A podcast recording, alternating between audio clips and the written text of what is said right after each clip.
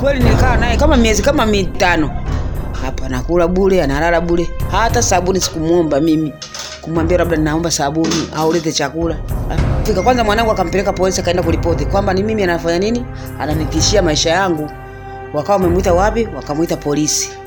Mpaka naye ananiambia mimi akili zangu wazi naingia na kutoka.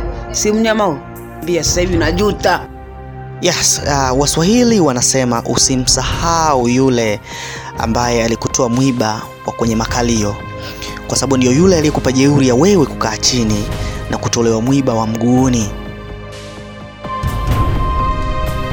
yaani tulivyoanzaga sie tumekuja kujuliana hapa huku huku mjini. mjini katika kujuliana mjini mme wangu na wao nani kwao kumoja mama wao akaja hapa akamwomba baba bwana mimi wao watoto wangu huku hawana nini hawana ndugu. Wewe uwe kama nani kama kakao kweli baba akafanya nini? Akakubali. Mdogo wake akapata mchumba. Barua imetolewa kwangu mahali imetolewa kwangu. Mdogo wake akafanya nini? Akaolewa. Ana watoto wawili na huyo bwana.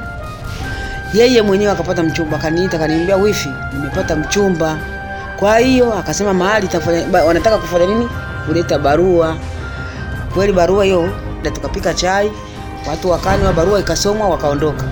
Mahali ika- ikarani ikaletwa binti kaolewa. Yani tumeshakuwa kama ndugu. Shida ya kwake. Ya kwangu, ya kwangu. Shida ya kwangu? Ya kwake.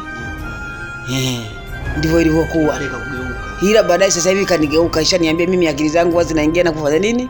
Na kutoka. Lakini ulimsaidia sana. sana yani msaidia sana.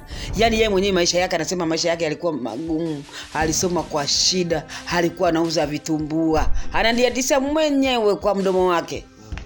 Mpaka yeye ananiambia mimi akili zangu zinaingia na kutoka.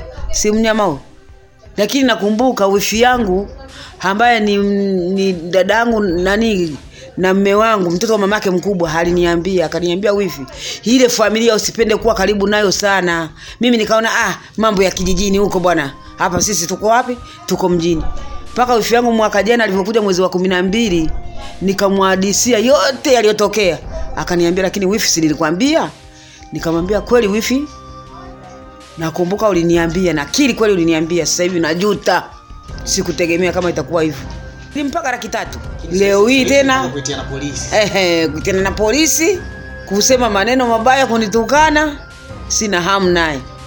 Tena we maondoke zako singoje shukurani. Shukurani nimeshaipata.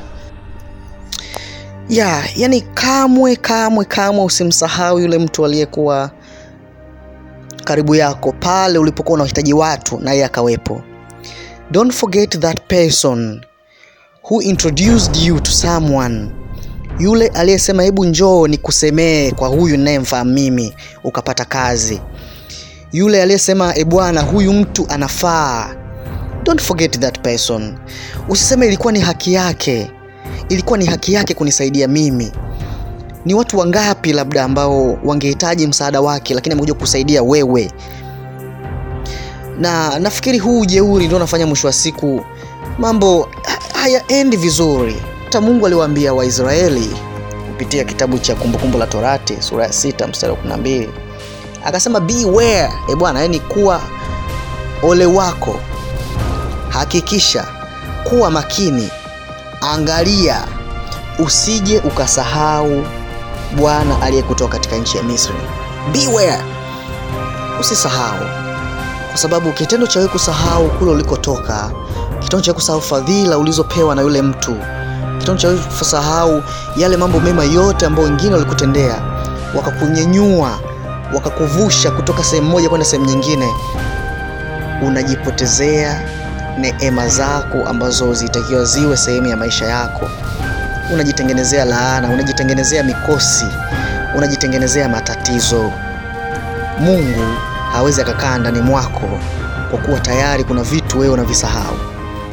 Umepata pesa kidogo? Mshukuru mwenyezi mungu. Eh, umepata pesa kidogo mshukuru mwenyezi mungu. Isiwe ni sehemu ya kuanza kujitapa na kujionyesha. Hmm? ngoja waswahili wanasema maskini akipata, akipata wakalio ulia mbwata. Lakini isiwe, isiwe case that is on the case. Usisahau wale waliokushika mkono. Don't forget those people wale waliochukua cv yako na kusema huyu mtu hebu mwangalieni huyu mtu. Don't forget that person. Na nafikiri kwa busara hiyo itafanya kizazi kinachokuja kiwe ni kizazi kinacho kinachoheshimiana. Sio kizazi cha kuchukuliana poa na kusema ilikuwa ni haki yake ilikuwa ni wajibu wake kunisaidia mimi ilikuwa ni wajibu wake kunitafutia mimi kazi. Don't forget that person. Beware and not forget. Angalia na usije ukasahau